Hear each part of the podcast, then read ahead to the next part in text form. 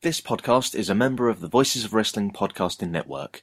Visit voicesofwrestling.com to hear the rest of our great podcasts, as well as show reviews, columns, opinions, and updates across the world of wrestling.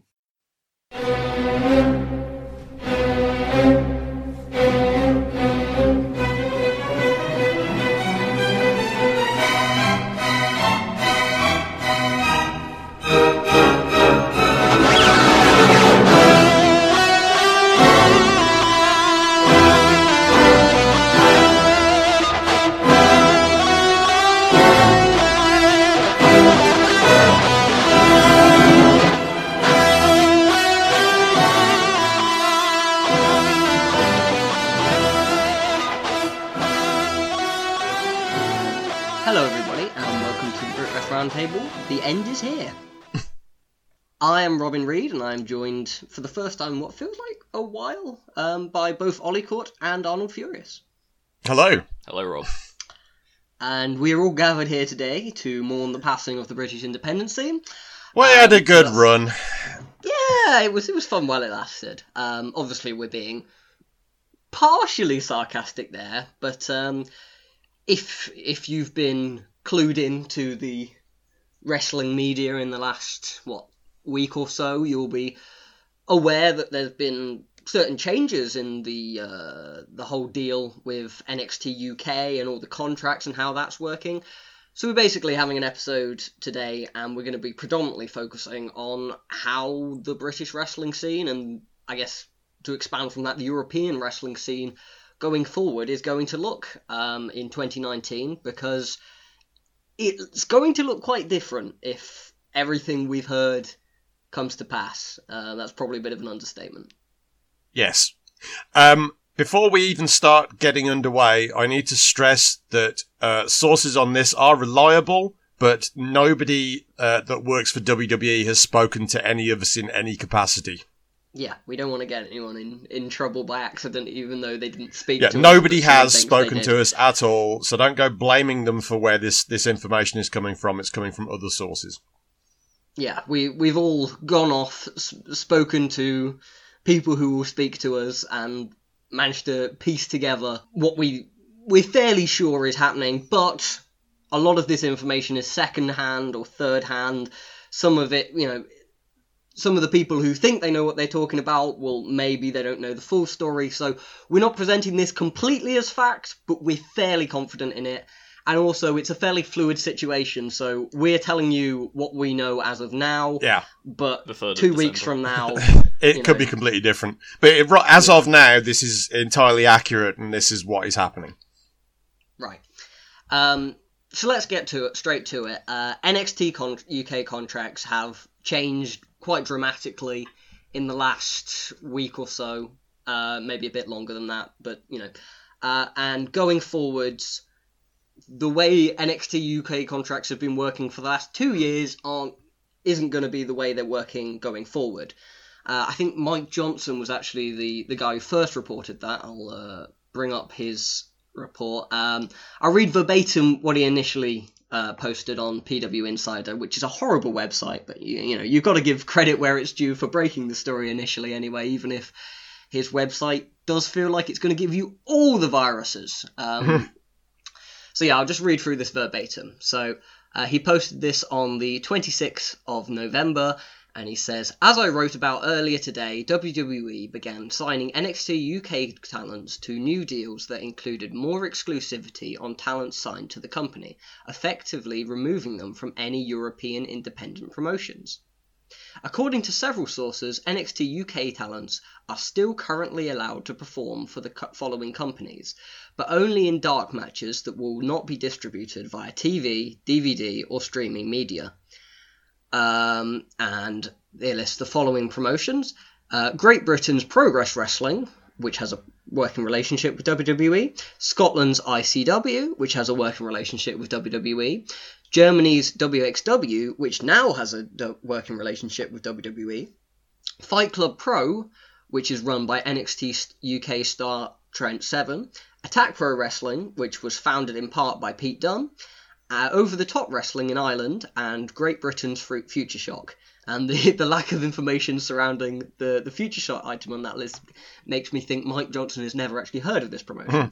Uh, but that one is because they're mates with Jim Smallman. yeah. Uh, and also have links to Drake and Gibson. Yeah. Yeah. Thinking. Right. So, you know. Loose, It- it's a similar links. kind of deal. Um, uh, and then he goes on to say the dark match rule has been in effect for some time with NXT UK talents, but has been mostly unenforced. Whether there will be stronger enforcement of that rule, especially within promotions that WWE doesn't currently absorb into their own video archives, remains to be seen. So that touches on quite a lot of it. Um, there is some confusion surrounding this whole thing, and I think a lot of that comes down to the fact that not everyone in NXT UK is signed to the same sort of contracts. Um, what we've basically been able to come up with is uh, kind of a, a tier list of what it seems like the three tiers of contracts are. Uh, and if you listen to the flagship uh, last week, you will have heard um, a similar kind of discussion, but we, we, we're going to go into a bit more detail. Um, but they're basically saying, I think T Bone was one of the guys who went um, public on Twitter saying, talk to us promoters because different guys have different levels of contracts. Uh, you will be able to use some of us, but you won't be able to use all of us. Um, so that's what we're going to get into here. Uh, and uh, overall, I think there's been a, a lot of confusion surrounding the whole deal, uh, with it being like, well, they've always had these contracts, or they're always only allowed to use dark matches, but then WWE just allowed you to, to work before. So we're, we're going to kind of outline the, the three tiers here. Um, so tier one contracts, and these are going to be your guys like, uh, for example, Pete Dunne, who are the core of NXT UK, and you the probably the easiest way to think of these kind of guys are they're signed to WWE almost full time in the same way that someone is signed to NXT in the, the States. Um, but they may be allowed to work some dark matches for WWE's associated promotions, similar to, say, a year or two ago, I think Adam Cole was signed to NXT, but he worked a dark match for Evolve. Um, that sort of deal. Uh, so basically, with a tier 1 contract, you're not going to be able to work VOD anywhere and you can work for Fight Club Pro, OTT, Progress, etc., all the promotions Mike Johnson listed, but only in dark matches. Um, then we've got the Tier 2 contract, um, which we're going to call it. Um, these guys can work on VOD, but only for those promotions, so Fight Club Pro, OTT, Progress, ICW, WXW, Attack, and Future Shock.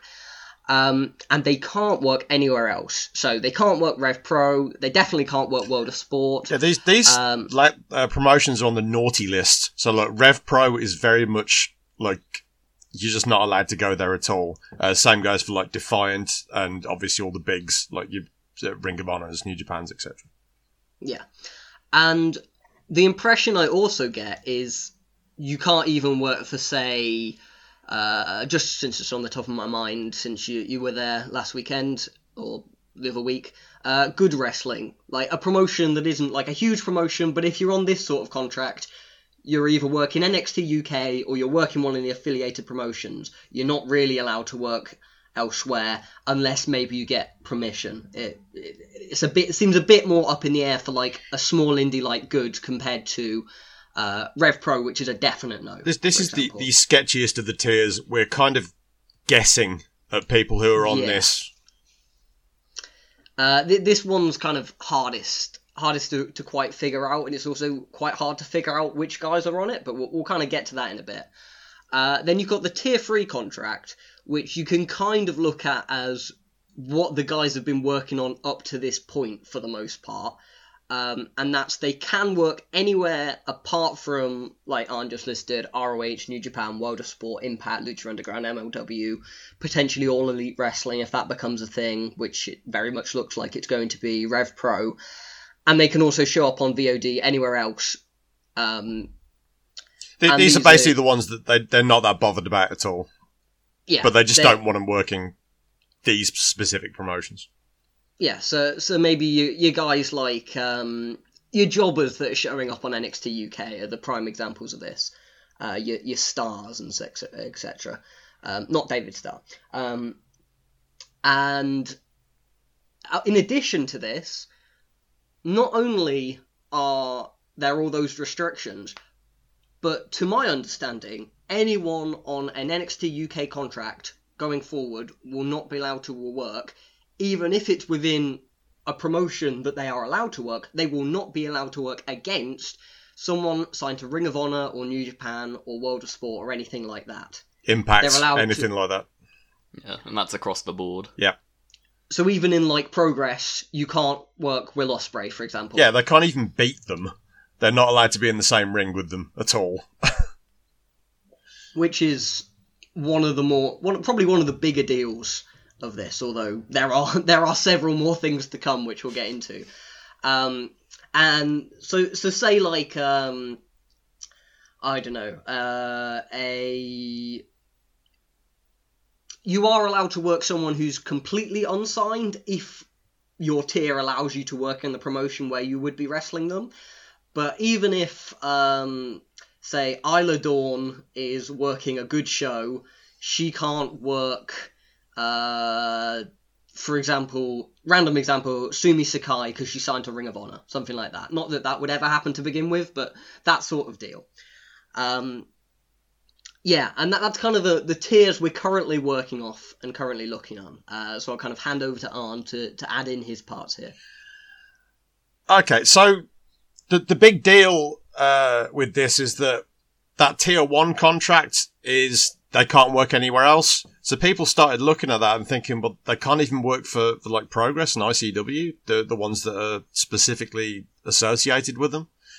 And from what I'm told, the reason why they're saying uh, they can't work VOD for anywhere else is because the VODs for the likes of Progress and ICW are going to be incorporated into the network sooner rather than later. Um, the time uh, frame I was given for this was the start of 2019.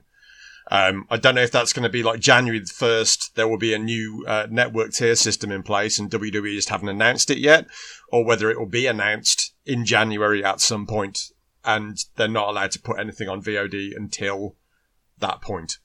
Um, it's been rumored for for quite some time that Progress and ICW were going to be part of the network, but it's been for so long that we just kind of forgotten about it and just thought, wow, it's probably never going to happen. It's something Vince decided and then undecided because he does that all the time. Uh, but this seems like they are legitimately serious about it, and the time scale is a lot shorter than it was before. So it's it's literally looking at 2019 starts with uh, a new network pricing tier. Um, it's like I think it's five dollars on top of what it is now, so it's like a, what fifteen dollars instead of ten. Um, so that Mhm. for that you do get extra promotions. Um, I believe Evolve is part of that as well. So you've got Evolve, Progress, ICW, and I'm told WXW will be going onto the network. Which is probably the most shocking revelation so far. Yes. Uh, when I was told that, I was kind of horrified. But then you look back at, um, so we were in Germany, like, what, two months ago. And WXW, uh, now the streaming service, uh, they basically created a separate company to run it. I don't know if you remember that. Yeah, But- they, they'd split, so it's basically a, uh, two completely separate entities working together, but in terms of taxes and etc., they're a separate business entirely. Yeah, and and we were all asking the question why. Um, this is probably why. Yeah. So they're going to probably carry on doing a streaming service offering um, other European promotions, um, which is what they are currently doing. But WXW looks like it's going on the network. You imagine they'll probably have to have a name change from WXW now, otherwise that will make very little sense. Uh, uh, yeah, I, I assume so. But again, kind of working in the dark. I found that out last night, so Yeah. Um, so the other promotions that we're looking at, uh, OTT, Fight Club Pro, Future Shock, and Attack.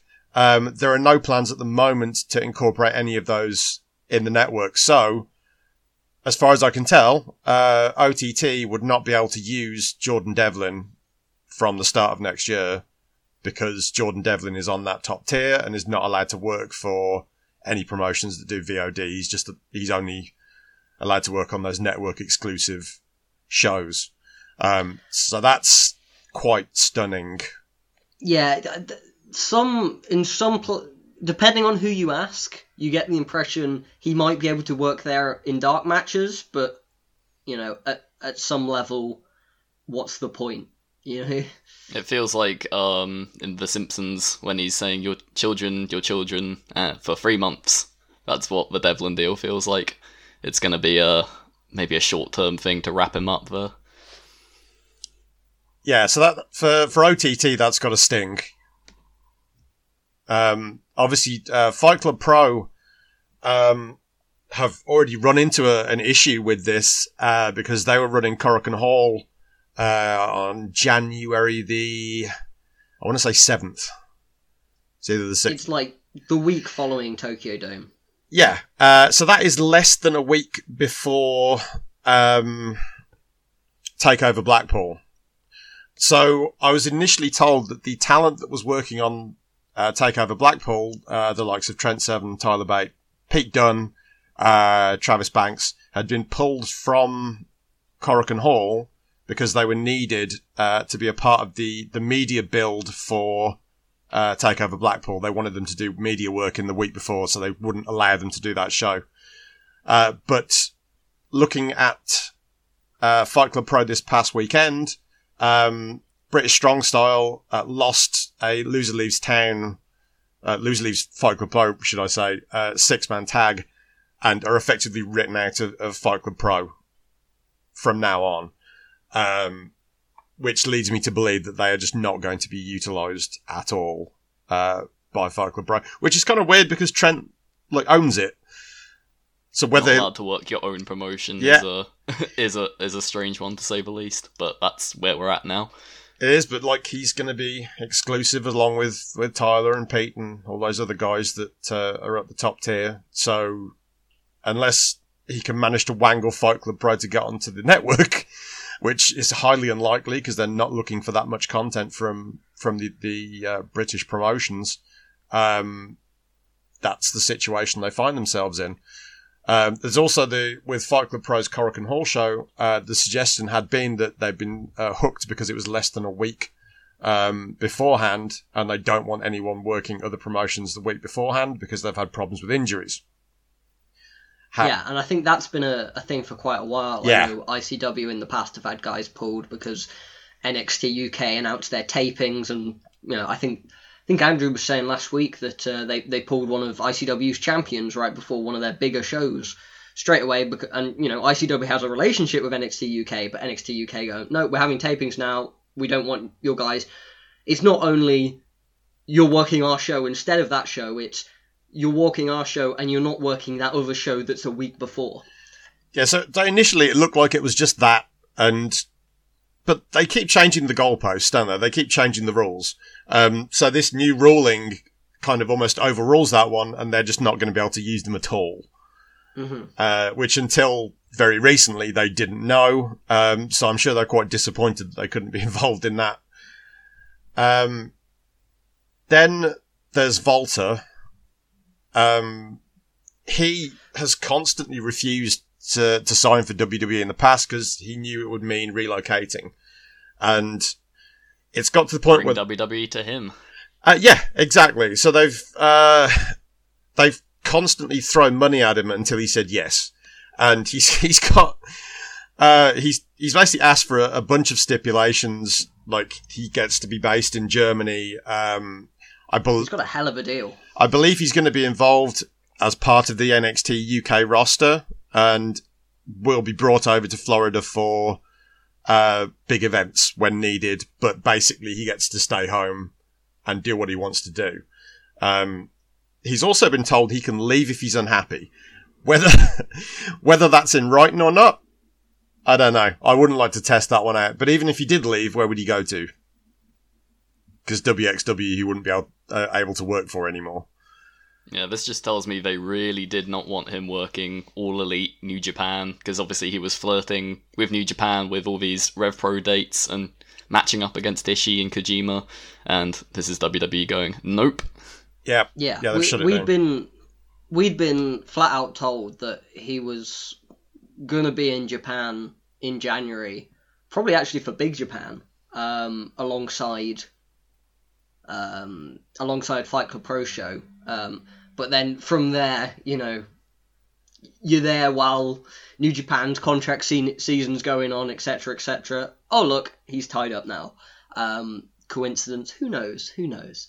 Um, so yeah, a couple a couple of things to add. Um, firstly, uh, and that's kind of a lot of people I've seen are saying that there's n- so so one thing that's being said is that um, th- there's no actual change here.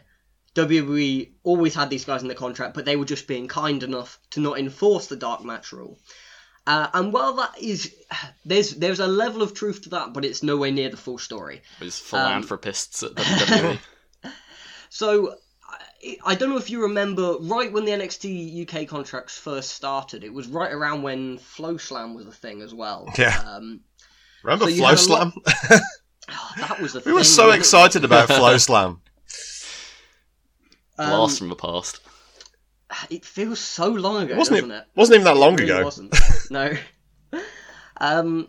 So the as as Mike Johnson kind of kind of went into, there was a dark match rule before, and that happened a lot. I remember Pete Dunne versus Matt Riddle being pulled several times or moved to a dark match several times. And that was always a thing, and over time they did relax it as FloSlam became less of a thing, so they became less bothered about the UK briefly. Um, then it actually got a bit more strict when World of Sport started up, and then as they got less worried about World of Sport, they, re- they relaxed it again, and now they're very worried about All Elite Wrestling, as they should be probably, given the amount of money the Khans have. Um, but there are there are still differences. Um, so while that was a thing, um, they they have a lot more legal restrictions that they can impose written into the contract now. So whereas before it was you could you can work anywhere you want and we can't technically stop you, but we can say you can't release it anywhere. Now they they have the ability to just say no, you can't work for these other places. No, you can't work this other particular wrestler, etc., etc., etc. Um, and then another thing to add is, in terms of these tiers, initially you might hear them and you go, oh, well, you know, the guys on tier 3, it's not actually that much different to what we've already had. The guys on tier 2, yeah, maybe it's not brilliant, but a lot of these people are only kind of working for your Fight Club pros, your OTTs, and your progressors anyway, so maybe it won't be that much different. The base assumption, and I actually made this mistake um, where, when I was first looking into this, um, as Arn can testify from the, the kind of tier list that uh, I sent over to him, um, there's a lot more people on tier one than you might initially think, and that's a big thing. Um, you might think, well, it's kind of the core NXT five on there. It's Trent, Tyler, Pete, Wolfgang, and Mark Andrews. That, that was the initial list that we had. We thought those five, and then maybe, and we had a few maybes, but the list is a lot longer than that. Yeah, we were like maybe Gibson and Travis and one or two others. No, it's it's a lot of people, and as a rule of thumb, I think you threw out before we we recorded. You said if they're on the Takeover Blackpool show, they're on a tier one contract, which means they can't work VOD anywhere else. They're basically WWE Network exclusive. So the whole WXW thing is the one that really mystified me because you had uh, Toni Storm uh, going back there, winning their women's title again, and I thought, oh, so Toni Storm's free to kind of work where she wants, and I, it kind of threw me. But then this this whole revelation that WXW is is that closely involved with WWE, that's kind of thrown it back the other way. Toni Storm is on that top tier, as far as I can tell and WXW is going on the network. So, yeah, Yeah. The the initial feel was, oh, that must mean she's on one of the lower tier contracts because she's still going to be working WXW. No, it's WXW is becoming part of the WWE machine. yeah. Um, that- which for which- me, this that's the absolute worst thing from this. And You were meant to be the chosen one. yeah, it really was. And it, you start to look at the the changes that they made two months ago, and you just ask questions. Is what I'm Do, saying. do we want to go into CMJ? Are we allowed to go into CMJ? I honestly don't know. Um, for me, the timing of his departure is convenient. Um, he certainly was a strong believer in WXW as an independent brand. Uh, I know he had a lot of time for, for the way that WWE uh, ran things. He was a big fan of their uh, their approach to Yeah, of um, the the style of their shows. Uh, the, Professionalism. the pre- yeah, yeah, that would be fair. Um, but he was also pretty fiercely independent and a believer in uh, establishing WXW as a brand in Germany, especially. He wanted people to look at WXW as a as the wrestling brand for Germany. And Yeah, he was. yeah. Um, you always got the impression that while he was never afraid to work with other companies, in fact, he welcomed that. He was always very proud of WXW and proud of WXW as an independent entity. And the the timing on like him leaving and the company restructuring the way its shows will run, it's it's yeah, it's very convenient, shall we say. Um, I'm not saying that he's been forced out. I'm not saying that at all, but he started looking very frayed around the time when WXW would have been speaking to WWE about what they were going to do. And, you know, of course, it could. We're not insinuating anything because we don't know the inner workings of WXW at all. Well, well, we don't know the the specific inner workings of WXW, and we don't want to start rumors or or anything like Yeah. that. And it could always be, you know, it's kind of a chicken and the egg situation. Could it be um, WWE came and that led to him leaving partially, or could it be um, he left and then as new people came in charge, or the power structure obviously would have shifted somewhat? Did that then lead to different things being explored? You, you'd obviously, you know, whenever you're having a big power change in a company, there's obviously going to be different things, different opinions, etc., and that, that that's normal. But it it's it doesn't seem like a coincidence, or if it is, it's a very the, the timing of it is is very unique. I think you where we'll be able to tell more is when or if uh, Jakobi comes back uh, to WXW, um, what his involvement will be, and there, there is an if there. Mhm. It could be a Mika Hakkinen sabbatical lasting forever. That one's for Mike Kilby. Is that Formula One? I have That is, no that idea. is a Formula One joke. I can, I can, I can sense it even if I don't know what it means. Um, and uh, one other thing I wanted to touch on um, that's been talked about quite a bit um, is that it's recently become public that uh, both ICW and Progress Wrestling have. Well, WWE has an option to buy them, basically, at any point for a, a set amount. They can buy W. Um, they can buy. sorry, uh, they can buy Progress or they can buy ICW for a set amount, and they they've agreed this in the past. Um, and if they want, they can then just completely cease their operations.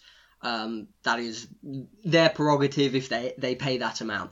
And this has kind of come out at a similar time to this whole deal with um, the contracts. So people are imagining this all came about at the same sort of time.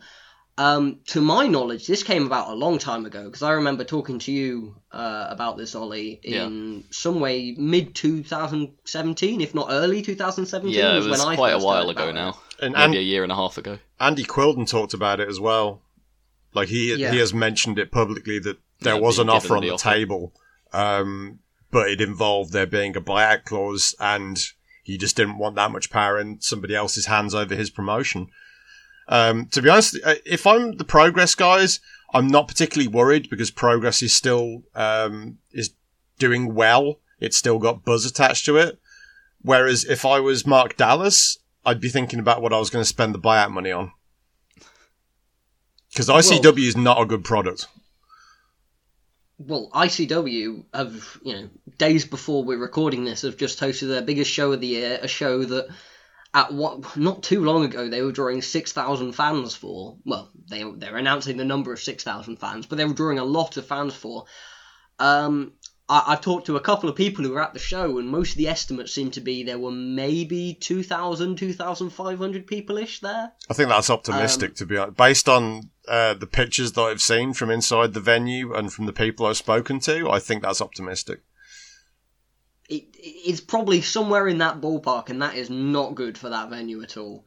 Um, now, ICW's always been a weird one because it's it's never had the buzz in our bubble that would suggest it could draw, you know, five thousand plus. But for a while it was, and now it's definitely not.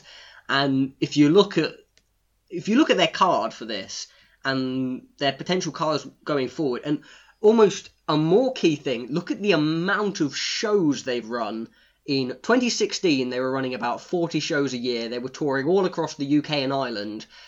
2017, I think they ran about 30 shows, so they're scaling back significantly. I don't think they're going to break 20 this year. Like, they're scaling back very significantly. And if you look at their actual cards, it's a minefield now, and they're already dealing with these different tiers of contracts.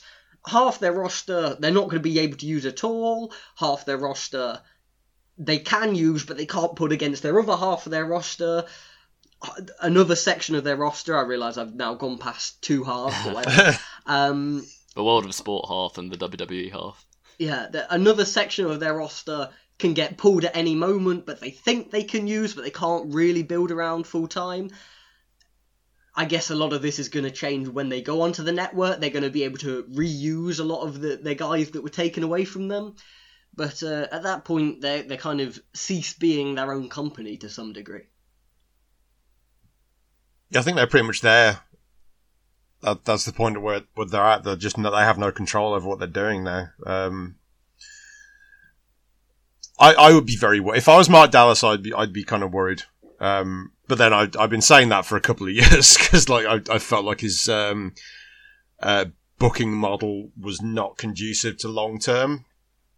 No. It was very much uh, uh, attitude era, and the angles were being recycled, and he's still doing that. Like the booking is still terrible in ICW. It's been the same bad shit just being repeated over and over again for, for like you had that two one years. good show that you always reference. Yeah. Other than that- Square Go 2017.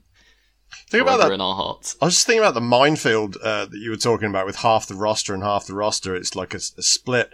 Imagine them doing uh, their Royal Rumble show. Like, Oh, how, how would they even do that? they have to have the the World of Sport half go first, Yeah, and then and them all get out of the ring. eliminated. a non a As soon as the non-signed guy, guy- a non-signed guy eliminates the last World of Sport guy, and then the WWE guys start coming in. Um, and even then, they might not be able to get away with that. It's um, Yeah, would they even be allowed to do that? Because it's the same match. So, the- what I imagine will probably end up happening is they just completely stop work using World of Sport guys. If they're going to be on the network anyway, they're just going to kind of go, well, this It's- is where we're going. it's not like there's a great depth of scene in Scotland. This is very true. And I would imagine they would be encouraged to use people from that part of the world um, to differentiate themselves from uh, what else, uh, you know, like Progress, uh, mainly using uh, guys from down south and WXW mainly using European people. I think they would, they would be looking at that with a little bit of crossover. Um, it's very difficult for all of these companies, uh, but it's even harder for the smaller ones that aren't involved in this at all. So, as bad as this is from a booking point of view, if you're Mark Dallas, imagine how bad it is if you're uh, Dan Read and Emily Read, and you've got an Eve show, and all of a sudden you can't use like the top guys that you've been using because Charlie Morgan's under a contract. She's not allowed to work Eve, presumably. I mean, I'd be surprised if she's on the bottom tiered one. Uh, you've got Nina Samuels, uh, Millie McKenzie. Who else is there? Jinny, Toni Storm. You're Yeah, basically and going to strip away all that uh, that top end talent there, and they're going to have to rely a lot on fly-ins and hoping that WWE don't come and sign more women uh, if they want to have a deeper women's division. Because one of the the hallmarks of NXT in the states has always been that they they put on a lot of women's matches to try and create like a sense of equality on the shows. It's always been uh, there's always been a strong women's division in NXT, and the only way they're going to have that uh, over in the UK is either by borrowing people from that uh, American setup, like they have with Rhea Ripley, or by just signing more talent when they consider it to be good enough.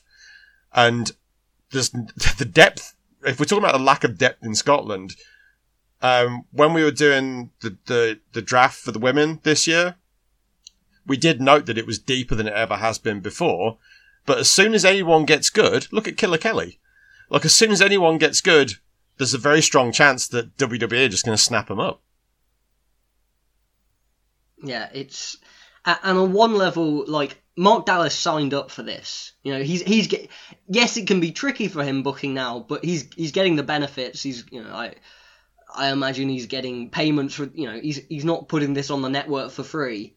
He's got his benefits. It's these companies that are caught in the crossfire, and a lot of wrestlers are going to be caught in the crossfire as well. Imagine being a young wrestler now coming up. What's your trajectory? It's get good enough to get signed by WWE, but how do you show that you're good enough? Because you don't get to work with any established talent at all because they're all signed and they're not allowed to work with you anymore. Like, it, it's kind of you go through RevPro and you cross your fingers now, maybe. Who, Or I don't know. or go on World of Sport and then be considered a threat and get signed. Because you're not telling me that like Dave Mastiff, El Ligero, or maybe Zach Gibson, but like the guys that they signed that work World of Sport, they signed them to gut World of Sport. And It's- I'm surprised they stopped where they did. I I could see them doing more. Yeah, when the next section of um, World of Sport contracts come up, maybe they swipe up another swathe of them. But Yeah. then again, it might be to the level now that they they no longer see World of Sport as a threat because you know you look at it now and it it's it's hardly a big thing in any way. Well, you never know if, if it does get another series. You never know because they have learned from mistakes that fir- that made with this series. This is true, but it feels to me that right now they're more worried about all elite wrestling becoming a thing. So they're signing everyone, anyone that they think all elite wrestling would find value with, and anyone, any. So if there's anyone they're like, well, maybe they would be useful for them. We'll sign them now because make no mistake about it, the vast majority of these people, they're not signing them for themselves and for them to use. They're like shitting out new brands so that they can find use for their roster because it's so over bloated. They're signing these people so other people can't have them because they're an awful anti-competitive company. Yeah, Make it's a lot of it's out of in world spite. WWE wrestling. They want all the money. They don't want you spending like some of your money on progress on demand when you could be spending more money on the network. They want that extra five dollars. So they're going to either hoover those promotions up and be part of the, the system that they've got, or they're going to steal so much talent that there is no one else left for the, the smaller companies to use. Uh, RevPro, I would be less worried about because they have the New Japan link. But everything underneath that, they're going to struggle. They're really going to struggle. And it's only going to be companies like Attack that have a, an established style of doing something that they can keep drawing the fans in, um, that will be okay. And a lot of the other ones are going to really, really struggle because they're going to have to start leaning more and more on imports to get people in through the doors. And it'll be like British wrestling was mm-hmm. like 15 years ago when it was shit.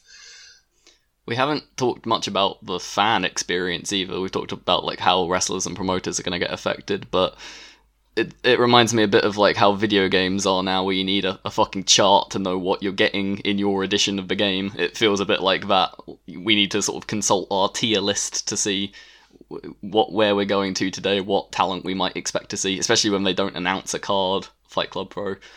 Um, it and all the while you're being told that you should be grateful that this is happening and the wrestlers are you know saying oh what a wonderful thing it is and you know nothing's wrong guys everything will be fine and to an extent they're correct but it's very you know it can be very suffocating um to be told that you know. I, I, I'm I mean, not going to imagine argue being with, like a with a Joe being like a Connors. or- Progress Ultra right now. Like, you know, you've been told for years, that, you know, this is your family and our little company and just three mates and all, all these buzzwords that we've made fun of.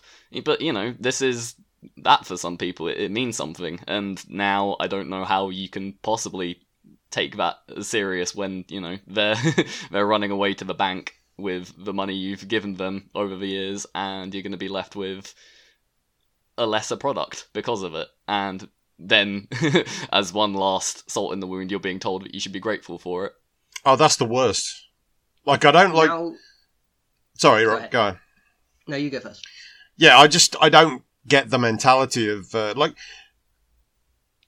I can kind of understand it to to a degree where people are saying that I'm trying to remember who it was specifically, but they're saying that you know the guys will get signed off the top, and then talent will come through to replace it. And there is an awful lot of talent in the UK that don't get bookings, but you only need to look at that good show that I was at, and you'll see that there's a limited budget there, so there's only so many guys that they can have. But they also ran the same uh, weekend as NXT recorded in the UK, and NXT pulled Damien Dunn off that show, and it's just it's very hard uh, to find that depth when everyone is trying to find that depth. So you're going to get an increasing number of guys on the undercard that aren't ready to be in front of crowds. And that's just going to hurt the viewing experience. It's going to make it look like a bit of a rinky dink thing like it used to be back in the day. And the, the best comparison I heard was, uh, All Japan when Noah split. So when, uh, Mitsuharu Misawa decided that he didn't want to be part of, uh, All Japan anymore, he basically hooked the bulk of their, um, domestic talent and formed another company which is essentially what's happening here is the top, like, your, your Pete Dunne's, Trent Seven down have gone and they've kind of taken a load of the undercard with them. Mm. So the people who would have moved up into those spots, for example, Jordan Devlin, uh, Travis Banks, even like a Flash Morgan Webster or possibly a, a Kenny Williams or somebody like that, Zach Gibson, the ones who would have then moved up into the top spots aren't there to move up. So you've not only created a gulf at the top of the card, but it's also there's a, a roll on effect down into the middle. So you're going to have to rely strongly on guys who are not on WWE's radar because of injuries or because of luck. So you're looking at Mark Haskins, Jimmy Havoc, and a lot of promotions will want to book those guys. So in a way, it's good for them. Chris Brooks is, is not going to be short of work. Uh, but when you're trying to book him, like say Good wanted to book Chris Brooks, they'd probably find themselves in a, a waiting list behind three or four other promotions that were bigger.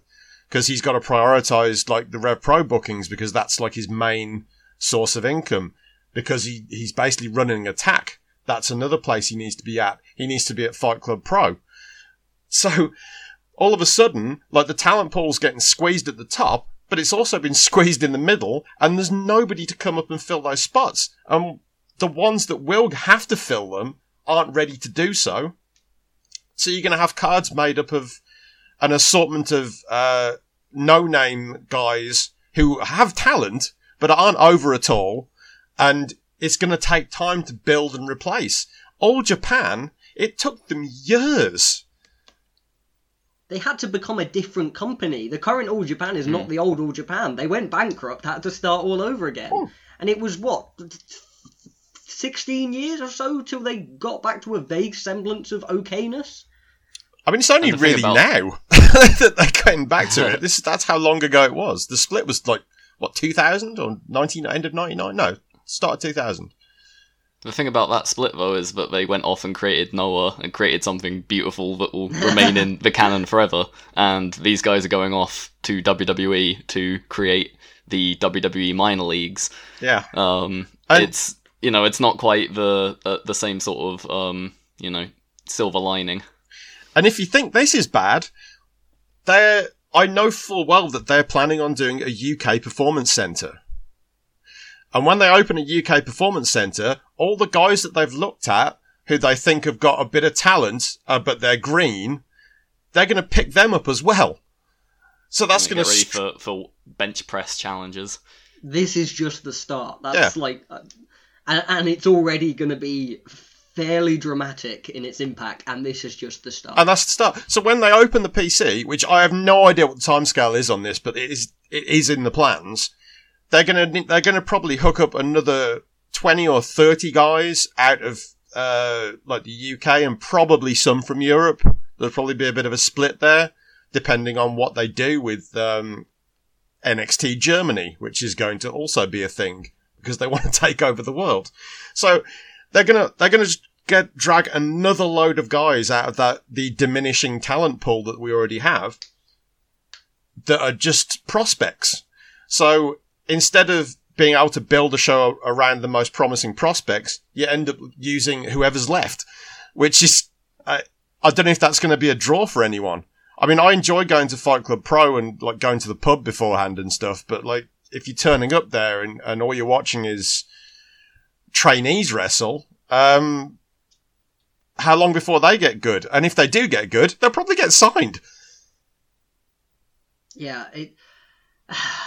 Two things. Firstly, one of the big problems is going to be while there is talent on these lower cards, like you've said, the level, the, the a very simple model for wrestling is at the top of the card you have the guys who are already over Yeah. and already established, and they draw in the fans. And at the show, the fans see the guys who aren't yet over aren't yet established, and they manage to win them over. And eventually, maybe the guys at the top get signed, and the guys below who have been there for a while have got established, are now over, now move up to the top. Yeah, look at Jordan Devlin. He's the perfect example for that.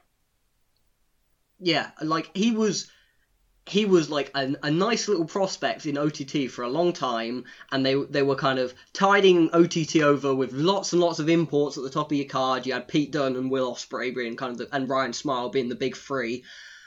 They got uh, Devlin over, and now he is the face of OTT. But when you completely wipe out the top tier of all wrestlers, you're not going to have as many fans going to the shows because there's no big draw at the top of the card for them. So these guys who are on the undercard who may be talented but aren't over yet, they're not going to be the fans aren't going to be exposed to them because they're not going to be there. Like it, it's and and at the rate, I mean, you just need to look at the U.S. Indies to see that the rate in which the talent is being drawn off of them is has been quicker than the rate in which stars are being created on the US Indies, and it has severely damaged them to the extent that the biggest draws on the US Indies now are guys from outside the US. Well, they're all luchadors, basically. Outside of It's wrestling, David luchadors Arquette. and bring, bringing guys in. That it, it's freak show guys like like PCO who have weirdly been signed to Ring of Honor now. It's luchadors. It's occasional people being thrown in from Japan. It's European guys and it's Australian guys. Like look at a PWG show. How many how many guys are And there? they've- that like are US WWE indie guys. WWE have literally signed Jonah Rock this weekend. yeah. It's not just it's not just the European guys that they're hoovering up. They're hoovering up everyone. They signed Matt Riddle because they didn't want him to wrestle in New Japan. And there's nothing wrong with a guy getting signed, like a, a top guy from the UK Indies getting signed. But it, as you say, it's it's the whole tier. It's the whole it's a whole chunk of guys getting signed It's all a, it's a whole once. It's a- generation of guys. you, you're pinching. It's not just you know cutting the cream of a crop off. You're pinching the entire mug of tea. All that's left is like you know, there's a little bit in the bottom. Most of that is The washback. yeah. Which is a lovely way to speak about Chris Brooks. But, Oh no, yeah. Oh, no, Chris is the I, best I think part we should talk left. about who is still left. Well, I mean, RevPro just announced Will Ospreay versus Pac for their first York Hall show of next year. So RevPro, at least for now, still have the capability of putting on the big match. Um, so that's good. I, I Yeah, do like the fact um, that Pac is now by far the biggest star in the in the UK. So I look like a he's not gonna genius go for to drafting WWE him. anytime soon. you've you've done very well there. Um, but yeah, right. So so one anticipating argument that we're gonna we're gonna have to try and get to them beforehand, and you know if this comes across as straw manning, then I apologise. But I can always reply to questions in the future. But one thing I'm sure we're going to get is why are you not happy for the wrestlers? and I, I remember doing a pod with Ollie. It might have been around this time last year, and we kind of got into it and we said, yes, we're happy for the wrestlers, even if you know, I think people were talking about them being mark deals that they'd signed, and you know, if I come from economics, uh, that's what I'm, what I studied. I, I approach things from a very utilitarian mindset if it's always been their dream to work for WWE and they get validation from that, they get to tell their family who have always said to them, Are you still doing that stupid wrestling thing? And when are you finally going to get a job? They go, Well, I am now signed for WWE, which you've probably heard of. Yes, it's the biggest company in the world. I have a full time contract. Maybe that has value to them a lot of these people they're going to be getting good money uh, and i'm happy for them in that extent you can be happy for the individuals while still being upset for the scene because make no doubt about it this is going to be devastating for the scene now do i think the scene's going to die probably not it, there will still be there's i think there's always still going to be independent wrestling because there will always be some guys that um, WWE doesn't want for whatever reason. And at some point, uh, you know, we've kind of gone into this. The reasons they're signing a lot of these people is for anti-competitive reasons. If they manage to wipe out all competition, then they're going to have less reason to sign people. But is it going to kill the scene? Probably not. Is it going to kill the scenes? we know it? Very likely. It's um, going to hurt the scene in like the, the scene got hot because the UK was a place where you could see some random superstar from uh, the American indies just randomly thrown in with uh, a very talented up and coming Brit, or you could you could see somebody come in from Japan and wrestle someone from Europe. It just felt like everything came together. Whereas if you start ripping the, the heart out of that, getting rid of the domestic guys, it's going to go back to what it was before, which is like two imports clashing, and it's probably going to be good, but at the same time, the scene can't grow because like nobody's nobody's coming up and the identity is stripped away. Yeah, that too. It doesn't can... feel British anymore. Very Brexit.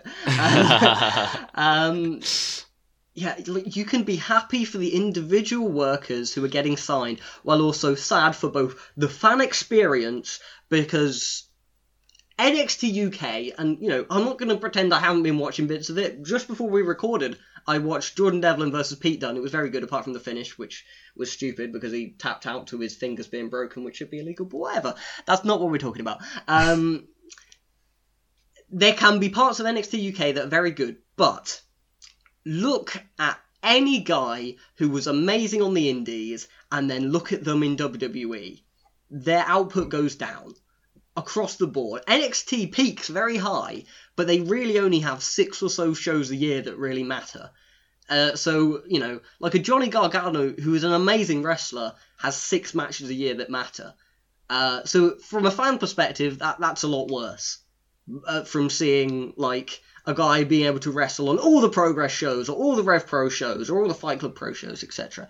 You can also be upset for, while you can be happy for the workers who are getting signed now, like I kind of mentioned earlier, the future wrestlers, it's going to be mm. a hell of a lot harder for them because they're going to come up in a scene that's a lot more fragmented and I fully expect it to be a lot weaker than it currently is. I yeah. think this well could be the peak of the the, the British Isle scene, including Ireland in that, and from now on it's may may go downhill a little. And you know obviously it's it's got the addition of NXT UK so maybe there's going to be more full-time guys. But in terms of like the independents it's probably going to be a lot weaker. And you can also be upset in terms of just the scene as a concept. I remember talking to Ollie um, I think it was the, the same conversation we were talking about uh, the you know being happy for people who were quote unquote on these mark deals if they were happy be happy for them. It it's I want to see European wrestling get to the stage where it can be compared to a Japanese wrestling or uh, um, Mexican wrestling or uh, you know Canadian American wrestling in in the sense that you can aspire to be there and you can be there full time yeah. in a different like people got come up in the UK and it's awesome, but their ultimate goal really is to. There are obviously going to be a few exceptions, but it's going to be go over to Japan and manage to go, go full time wrestling in Japan on the Indies or in New Japan or something like that, or go over to U, uh, the US and get signed to Ring of Honor or get signed to um, WWE or whatever, or you know someone in Mexico can go full time working for CMLL or uh, AAA, but really while you can be full time on the European indies at the moment, in the long run, it's mostly a transitional stage at the moment, and that's with it being a lot stronger now than it was two years ago, incredibly stronger than it was ten years ago. And this just feels like it's really going to stunt the scene so much. Like, Mhm. We've probably seen the peak of independent wrestling in Europe for the near future. Now, we were kind of talking about uh, this beforehand. Um, Arn was kind of saying we may eventually see WWE completely wipe out independent wrestling. Uh, and you know, I, I'll let you speak for yourself on that in a second.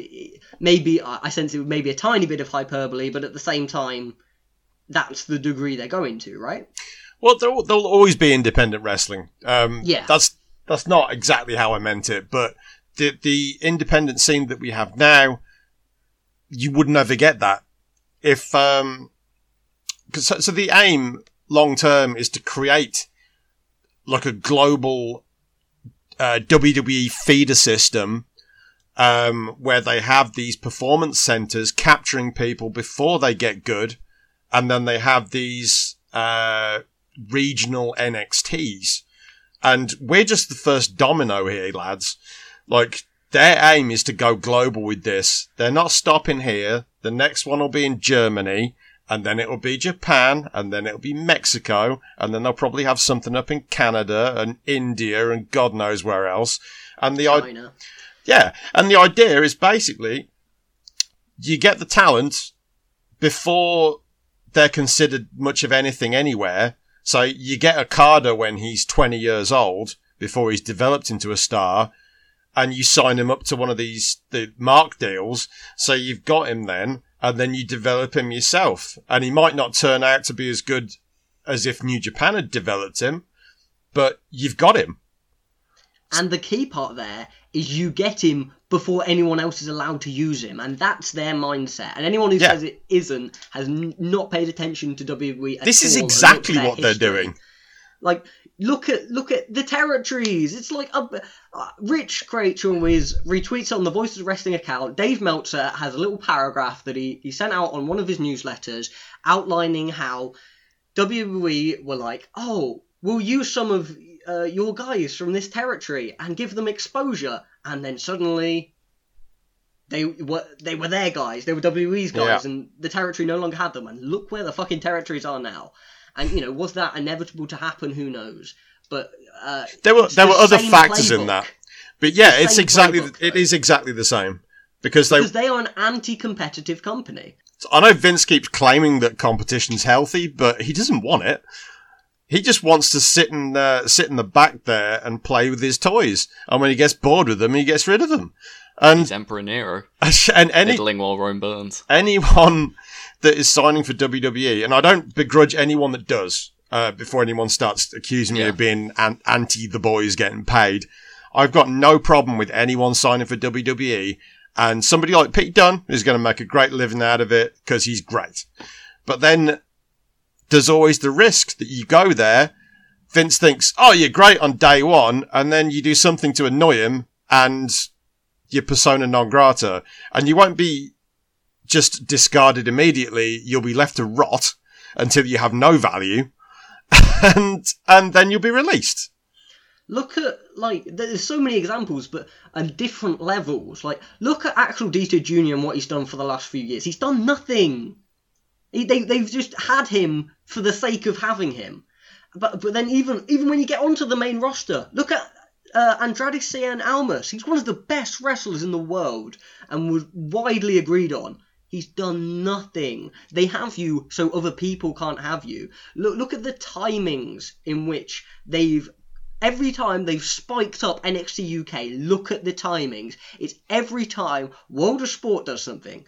Um, that's when it first started. When World of Sport first came up with that Christmas special, NXT UK became a thing. Then it kind of died down for a bit because like, oh, we don't need to bother with it anymore for a while. And then World Sport came up again, and they launched it up again and signed a new wave of guys. And then RevPro got their TV deal, and they started um, their their first episode of TV went out. And you know what? NXT UK went, oh, remember that that taping we recorded that we never bothered releasing? Let's release it on the same day as RevPro. Like it one of these things, maybe it's a coincidence, but all of them, they and they hate competitive.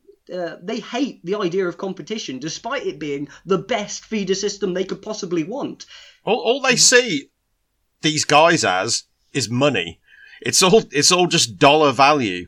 So they see uh, a promotion like Rev Pro pulling a thousand people into York Hall, and they think that's a thousand customers we should have how can we get those thousand people to come to our show? I know, we'll just sign like Travis Banks and Chris Brooks and whoever else they've got. Can't sign the New Japan guys, but well, yeah, they'll have a go. But, they can't yet. Yeah. Wait until their contracts are up, they'll have a good try then. But that's just it. They, they see somebody else's money going into wrestling and they think, why is that not coming to us? We should be getting that money. It, we are wrestling. That's what I they think. It's even more vindictive than that. Uh, because I, I can't imagine NXT UK is making the money. I reckon that's a loss leader. I think NXT's a loss leader. But I think it's more, it's less we want that money and more we don't want other people to have the money.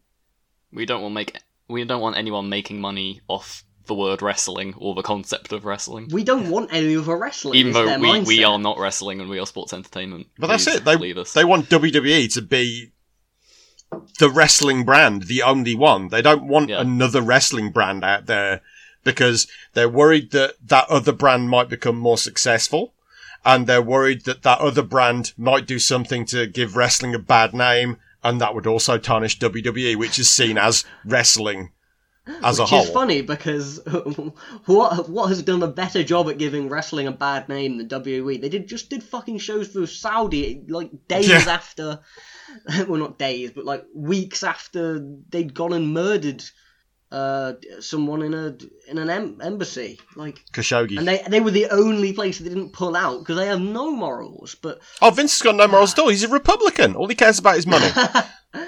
Yeah, it's it's mad, and like the timing of this and the timing of like WWE for for the last few years have been ramping up and up on their signings but it's gone into overdrive now and the reason it's gone into overdrive is because of all elite wrestling is becoming a thing and they don't want they want all elite wrestling to start up and go oh shit there's literally no one to sign.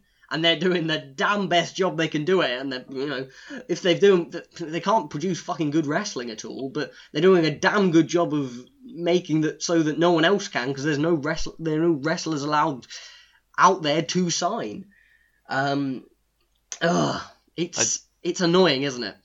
I think to put the focus back on Brit Rest and like issues concerning Britain um, and wrestling here, um, like I feel like we were pretty close to having a scene like Japan where guys could earn a full time living and not have to kill themselves doing yeah, so. We weren't a million miles away. Where companies could have had could have signed their own guys and run weekly. I mean, you, you again, Andy Quildan on his podcast talks about that sort of his goal to turn Rev Pro into into like a, a touring brand essentially, or at least running weekly shows or midweek shows, so that some wrestlers can earn a full time living just wrestling in Rev Pro. That's sort of his goal and what he's trying to build. And it feels like, um, maybe not betrayal. That's maybe a dramatic word, but just this generation of guys got Brit Rest to that point by working incredibly hard and then cashed out, um, and left the next generation with something worse where that goal is much further away. And I, again, I'm not a worker. I don't have the worker mindset, but like I, my personal belief in wrestling is that you don't. It doesn't need to be like WWE or it doesn't need to be WWE to be successful. And I just feel like that's not a goal shared by the people in the business. The people in the business are only in it to get to WWE and cash out or cash in, as you may. Um, and it's a shame because, you know, we'd built something really fucking awesome and built something where it could have been beneficial to the wrestlers to stay here and be full time and keep producing something that felt authentic and felt real. And now we've got this situation where we're the guinea pigs to global domination. Yeah, and want want to want to stress again. We're not annoyed at any of the wrestlers here. Like, get paid. like, Yeah, it's your yeah. job. Um, Yeah. what we're annoyed Yeah, at Yeah, take is that money for fuck's con- sake. Just take it. Yeah. like what we're annoyed at is WWE coming here with the intention of killing the endemic scene and spreading their own cancer uh, to to go overly dramatic. Um, but it, it's it's frustrating. But there will always be areas apart from it, like Rev Pro, for example. You mentioned they they're running their their Ospreay Pac show in, in January. Uh, February. I think actually February the Um, fifteenth. there we go, which I will definitely be at. If Um, if you're not on board the floating dream factory now, you're you're just doing it wrong because they are they are the, the leading brand now in Britain of independent wrestling, I, I don't. and that that's that's undisputed. I'm not saying that Rev Pro is perfect. I'm not oh, saying yeah, that at all. It has flaws. they've It been has making issues. a lot of good moves over the last few months to separate them from WWE, and I think because they've been on the naughty I- step for a few months, I don't know. We'll, helped them we'll, out we'll probably get shit from people for saying support independent wrestling with Rev Pro when they are themselves affiliated with New Japan, which is a an international company which is basically under Harold Meij, possibly following the WWE model. So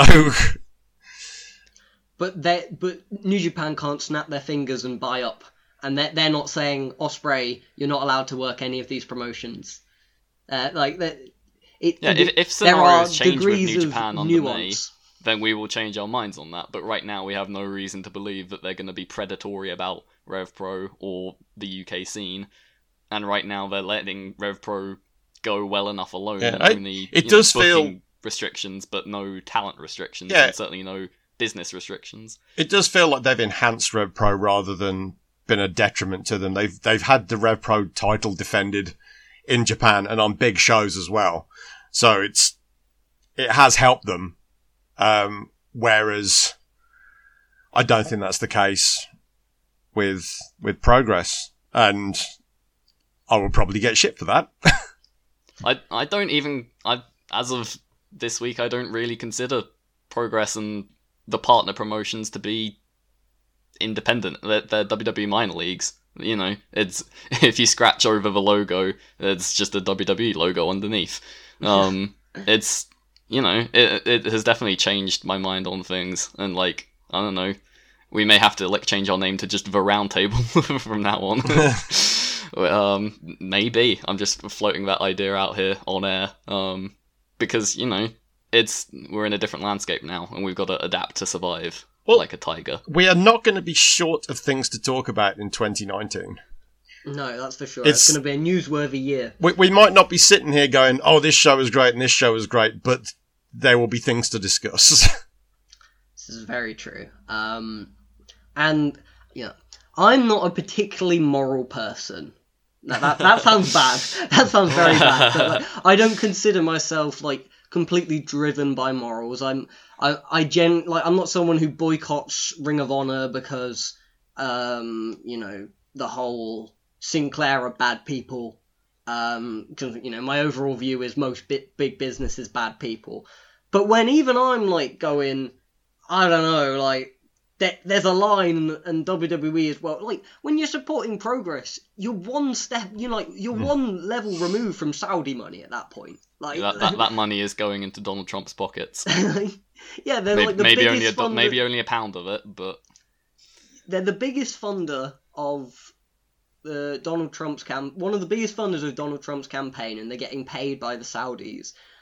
Like you can't, you it's that can't. blood money, isn't it? Like, It, yeah, it's like at some level you have to kind of turn Like some- your nose up. and someone asked everyone me- makes their own line, but because I, I made a, a statement the other day at Fight Club, and I said that I just wouldn't work for WWE, and they're like, "Really? Like, even if they they offered you money to to do something there, you wouldn't go?" And I'm like, "Well, no." And I, yeah, we, we've People were incredulous about it. Independent spirits now. The Chris Brookses. Bless you, Chris. Right, do we have anything else, or do we want to jump into questions? Let's take a look at the questions. Uh, I don't want to talk about the Hydro. I haven't seen it. Uh, No, I it's haven't not, seen it either. It's not out yet, Um, is it? So I don't know. it's the the last time I tried to sign up for ICW on demand, it just it refused. It wouldn't let me do it. Well, you're in So- luck because it won't exist for much longer. so- Yeah, it'll be on the network, so like we can Yeah. watch it in January on the award-winning WWE network. Or uh, better yet, on WatchWrestling.com. It's a Um, very re- reasonably priced network, I hear. Some would say award winning. Um, Andrew just messaged me. He was at the ICW Hydro show, so um, and his big review of it was it was a middling show. So there you go. Uh, Some Hmm. dross, some in between, some good. So you know, sounds like an ICW show. So we, I put the uh, call for questions out on at BritRest Round, uh, which you can follow on Twitter for, and it'll, I'll, it will let you know whenever we're recording an episode for you to send your questions in if you want to do so in future. First question, and uh, we'll start with the more serious ones. Um, Gary asks, so that's at Gary on Graps. Uh, who do you predict having a breakout 2019 in UK slash Europe? Well, it's going to be a lot trickier in 2019, so um, It, this is very hard. Um, I personally, I think Justin Sysum is one to watch. Yeah. Um, whether being Underworld a sport contract is going to hurt him in that regard, I don't know because like, where's he actually going to work? it depends. Uh, but yeah, I think he's incredibly talented and hasn't really gotten a fair shake. Uh, yeah. I If you keep- haven't seen the Matt Riddle and Keith Lee matches from Free CW, you need to. They're excellent matches. Yeah, he really is a standout guy. He just needs a chance. Um, I keep pimping Gene Money. I think Gene is a fantastic talent. Uh, he's a great talker, and there's going to be a massive gap for talkers in uh, in the UK because promotions won't be able to use Gibson. They won't be able to use Trent Seven. That I, for my money, the third best talker in the country is Gene Money. Uh, plus, his in ring has improved a great deal over the last year, and I probably would give a shout out to A-Kid who I got to see live Yeah. At the just gonna- cockpit. He is a very, very good mat wrestler. He was going um, up against John Gresham, and oh, it was breathtaking. So yeah, A-Kid definitely. Uh, Carlos Romo's not that far behind, but A-Kid's kind of on another level. I think you're going to see a lot of the Rev Pro guys that they've been building around for the last year. They're going to get far more bookings because, you know, other places aren't going to have as many choices of other guys to pick. Uh, and they're like, sem- you know, they are established to some degree. So I can see your El Phantasmos being more widely booked and putting more main events. I can see maybe this is the year that Josh Bodom branches out through promoters having no other choice because he's got the talent. That's never been a doubt. Yeah, yeah. Um, I think you know it, it wouldn't be me without saying I think Ridgeway's going to take the next step up. He's had a very good 2018. He's finally had his breakout year, but I think 2019 will be really set set to be the year where he really takes over the the remaining independents. Um, who else? Maybe the Arrows of Hungary. I could see stepping up a bit as well. Yeah, that's a good shout. Very good, very strong shout for those uh, two boys. Uh, one, uh, like Icarus is, is a very talented flyer, but uh, I've recently gotten into Dover because he's such a, a powerful heavyweight. He does a lot of the, the big lad uh, power stuff that I really enjoy. Anyone to add, Ollie? The Dominator Great Khan. I I think he, he's probably going to get some proper matches in 2019. Uh, But he wrestled, we'll um, he wrestled Ridgeway last night. yeah, because like when Evil first started getting proper matches, we saw just how good he was. So I feel like now that he's established the gimmick, maybe they'll they'll let him blossom. And he's Um, over. He, oh yeah, definitely him and Gideon. Um, uh, uh, Dominator Great Khan is the only person who has uh been liked by both my parents and my girlfriend, having annoyed them all by showing them uh World of Pro Wrestling. And Dominator the Great Khan was the only person who got compliments from both parties. He pops. Yes. So dead on arrival, he is not anymore. I take it back. Your apologies are thrown out. Uh, he also asks, Gary also asks, uh, which promotion are you most excited about for 2019? Rev Pro, given that they've just announced Pac Ospreay, and I'm super excited for that, but also it feels like they they are on a hot streak and they've you know they they're gonna have almost a weird addition in that they're gonna feel all the more special because they are the the beacon of light of independence for for for the uh, Yeah. the area. So you They've done a very good job building up what they're going to do next year over the last couple of months. I really do think that since like Global Wars, like it's been pretty much an upward trajectory for them in terms of establishing a unique brand, which maybe they didn't have before. Some of their storytelling last night was really good as well. To be they, fair, they- their booking has got a lot better. Like they, it feels like there's more thought put into it. For a long time, it was it was dream matches on the top of the cards, and below, below the top of the cards, it was distraction finishes. Uh, and they've they've they've branched out a lot. Um, another promotion I, I'd throw out. Um, I'm I'm intrigued by the the trinity of uh, what is it? Breed Pro, WrestleGate, and uh, what's the other one? Fight Forever. Frontline. Fight something. Forever, Front- yeah. Uh, and like, not all of them are going to turn out great, and uh, you know there are sections of some of them that are very eye rolly.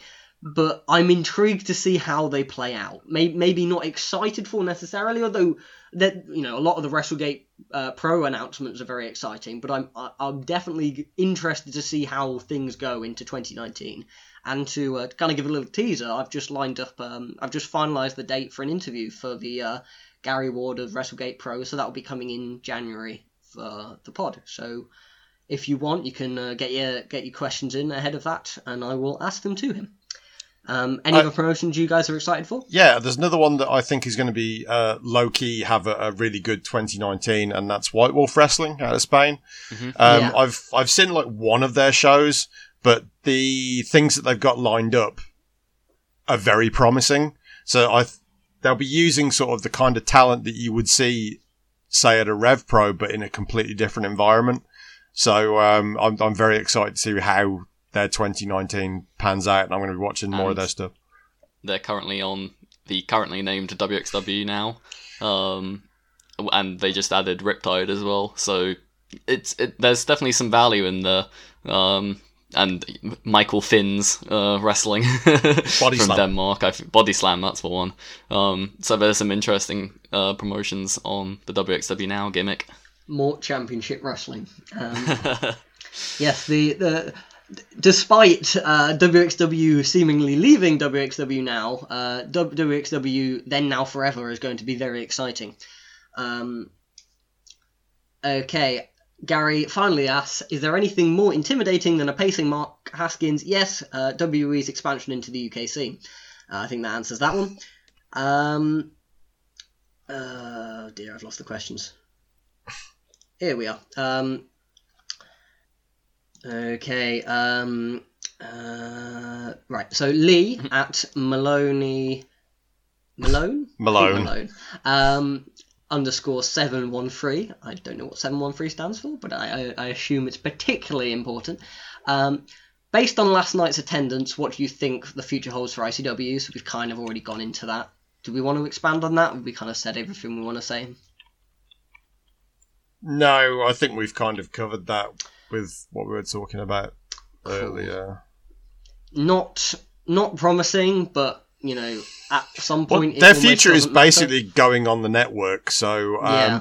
and then probably later going off the network and into the bin. Yep. Um, then he asks, what companies, if any, do you think will step up in spite of the WE UK contract situation? We've kind of just answered that. And will 2019 be the year that Chris Ridgeway finally delivers on all his potential and becomes a top UK star? Hell yes, it will. I've just said that. Uh, 2018 has been the long, the long coming year that I was been waiting for for far too long, but it finally came. He's had a magnificent year. He's started to break out in multiple promotions, and I think 2019 will be even better. I think Now, mag- uh, magnificent is a stretch. I think he's had a patchy year. I think he's had some good, some bad. Uh, but towards the end, he's been getting better. That match with Jordan Devlin in progress was really, really strong, and he had a great match with Mike Bailey as well. So yeah, I think he's uh, on the verge. Okay. Um, how big are Walter's hands from at Mike Kilby? Uh, very Big enough to crush an apple. Yeah, apparently. So so we're told. But yeah, he um the great thing about Walter's hands is because they're so large. That's how he creates that uh, the sound with the chops. Like he had a bit of a chop jaw with Masato Tanaka on on uh, Saturday show in um, Wolves, and Masato Tanaka's hands are tiny. So like he was chopping Walter's great big chest and wasn't getting any noise at all. And then you got Walter with his massive hands and just bang. I'll probably just fuck the audio up there. Um, yeah, probably. Um,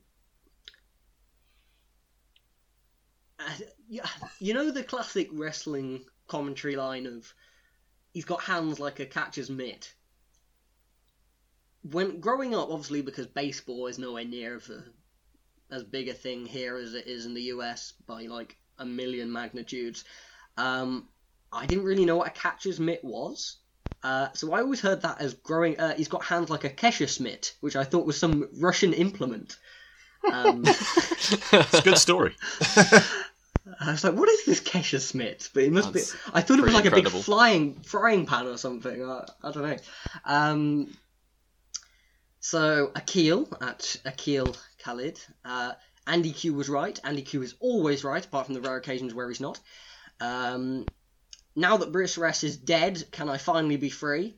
Uh, you don't go to any of the shows anyway, so it doesn't matter. Um, Oof. Zing. how He- can we reach he was- at, you in person? He was at your call. This is true. This is true. He bought his friend, and we we opened his eyes and ruined his innocence. That sounds horrible. Um, in regards to wrestling, in regards What was to going wrestling, down in the, the arms? um, yeah, it was it was quite the night at the Dundee Arms, let me tell you. Uh, and then progress equals trash. Um, uh, I mean, progress equals one step removed from Saudi money, so maybe. I, I went to look for that tweet. Uh, well, obviously Galazzo Dan's original tweet is still up, but Jim Smallman's reply to it is he deleted, well, he deleted, presumably tweeted deleted as when he, yeah. So like, I can't remember what he said anymore, but it was like, how could you, mate? It was it was so sad. Is there any need for this? Yeah.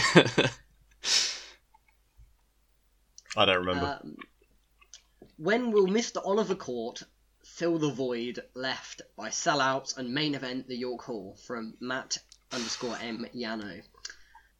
when Andy when Andy Q gives me the call, um, I shall rise to it. Um, and maybe if we could get a thousand people to like a a Brit Rest Roundtable live, that'd be all right as well. But that might be a pipe dream for now because the Brit Rest scene is. I'd take 30 to be honest with you.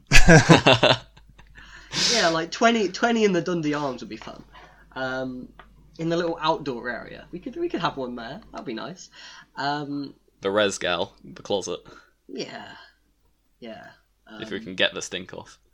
And it will it will weirdly next year if we get the 30 people it will be the biggest independent draw we have in the UK so there we go. Um, so Arms already asked, answered this on Twitter but uh, what's the best flavour slash brand of crisps? And you, you've given a top five so Oh, yeah. pretty pretty in depth I'm a fan of um, I like prawn cocktail. Um, I'm a big fan of Walker's prawn cocktail. I, I like the smoky bacons too. Um, I enjoy a, a McCoy's smoky bacon, but I'm not not a huge crisp guy. Oh, Monster Munch is good too. Pickled onion, it's got to be. I'm gonna expose my southern culture and say kettle chips. Oh, oh.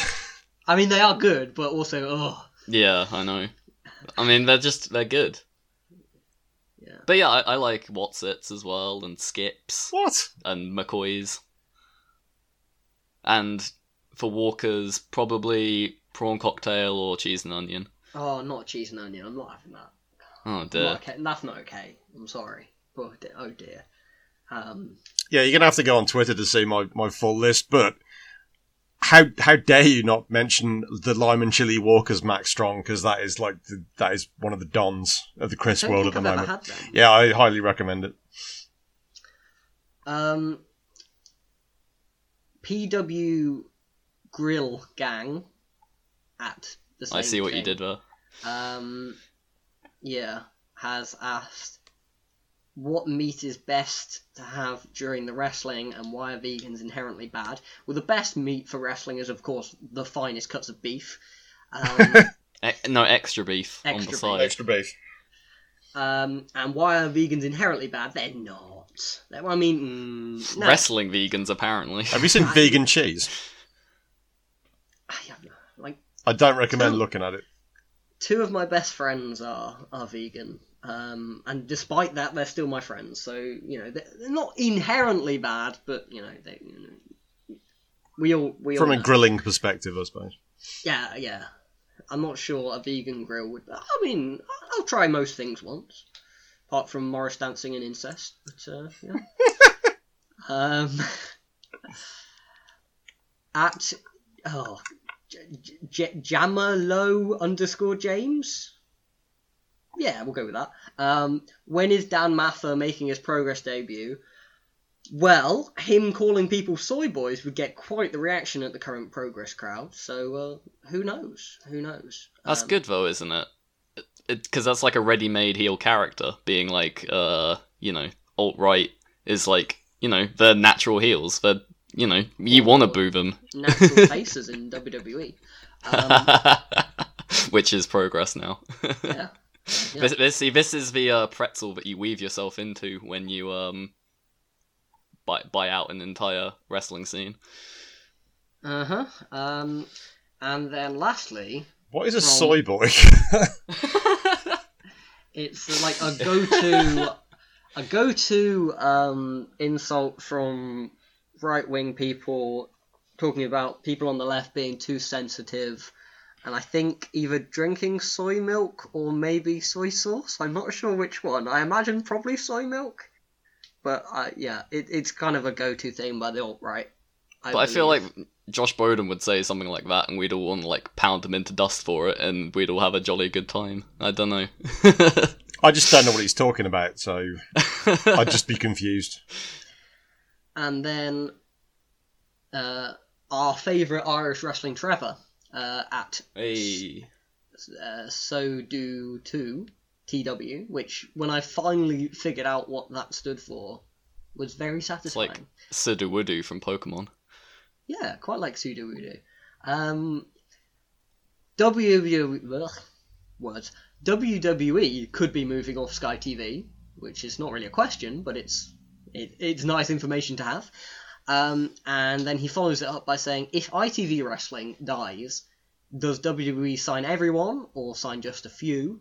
And we've kind of already covered it. But I think probably they sign anyone who they think could be an asset to anyone else. Would be my guess. Yeah, they'll sign anyone who they think is going to be a draw. So if you see them on the poster, then I, I wouldn't be surprised if they try to re-sign Pac like now. that wouldn't shock me in the slightest. Yeah, like they, you know, they every time Will Ospreay has a contract up, they they send a they try and sign him. Uh, they haven't done so so far, and I don't think they will. But um, they they'll probably keep trying. Um, do they release or phase out the bottom end of the current NXT UK talent?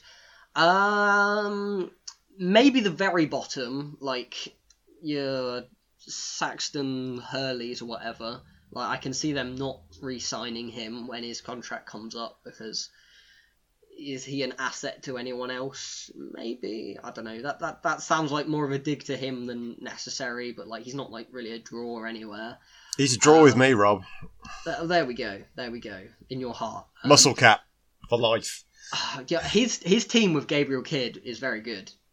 Like their Miracle Violence Connection tribute is fantastic. Um, love the Muscle Cat, um, but I can also simultaneously see them not re-signing him. But you know, it would be very unlike current WWE to ever release anyone. So To honest, a lot just- of a lot of the guys they have there as undercard talent are very much ticking boxes. So they have Tucker because they had they need an, a Northern Ireland guy. Uh, they've signed people from Wales because they need a Welsh representation there. Uh, they've got um, Ashton Smith. Uh, they've got Amir Jordan. Um, I'm trying to think who else is actually on that, that undercard. Uh, Sam Gradwell, I'm fairly certain they signed him just because he's from Blackpool. But that's, heard there's a lot of box ticking. I heard, and this could be completely wrong because I don't even remember where I heard it from, so it could have been uh, a third-hand rumor that started as bullshit. Um, but someone said his family knew Regal's family or something like that. I don't know. Um, that could be completely unsubstantiated. Ubs- insubstantiated. So take that as however you will. He's fine. Um, yeah, and I think that brings us to the end of the questions. Um, do we have anything else we want to touch on? No? No. Um, this has been a slightly depressing episode. Um, yeah, uh, you can follow me at BritRest Round, where I'll be posting updates for the podcast. You can follow Ollie at another Ollie and Arn at, and I never remember, is it Arn Furious or Arnold? It's Arnold. Arnold Furious. Um, yeah. Sorry, let's all guys. go play. Let's all go play Final Fantasy VI Um, because it's relevant. No. I don't know Okay. the story, but I imagine that's a reference. No. oh, it's just a, it's just about uh, evil empire destroying the world and then Oh, having to rebuild the world from the, the, the point of destruction. that might be us six years from now when WWE has to aggressively cost cut. Um, when their TV deal finally comes back to bite them because they have zero people watching their TV and yet are being paid billions. Um, that would be nice if they aggressively had to cost cut and then all this talent was released back into the world. But by then, there may be very little seen there because by the time the next, what is it, like three or four years till the next so that that contract runs out, maybe more. Like this, the, the whole scene that we're currently talking about was built in three or four years, so it could easily die in that time too. But I don't think it will. To end on a slightly more positive note, because as long as Andy Quildan's Captain Andy's, the Cuvements, floating dream, Cubism.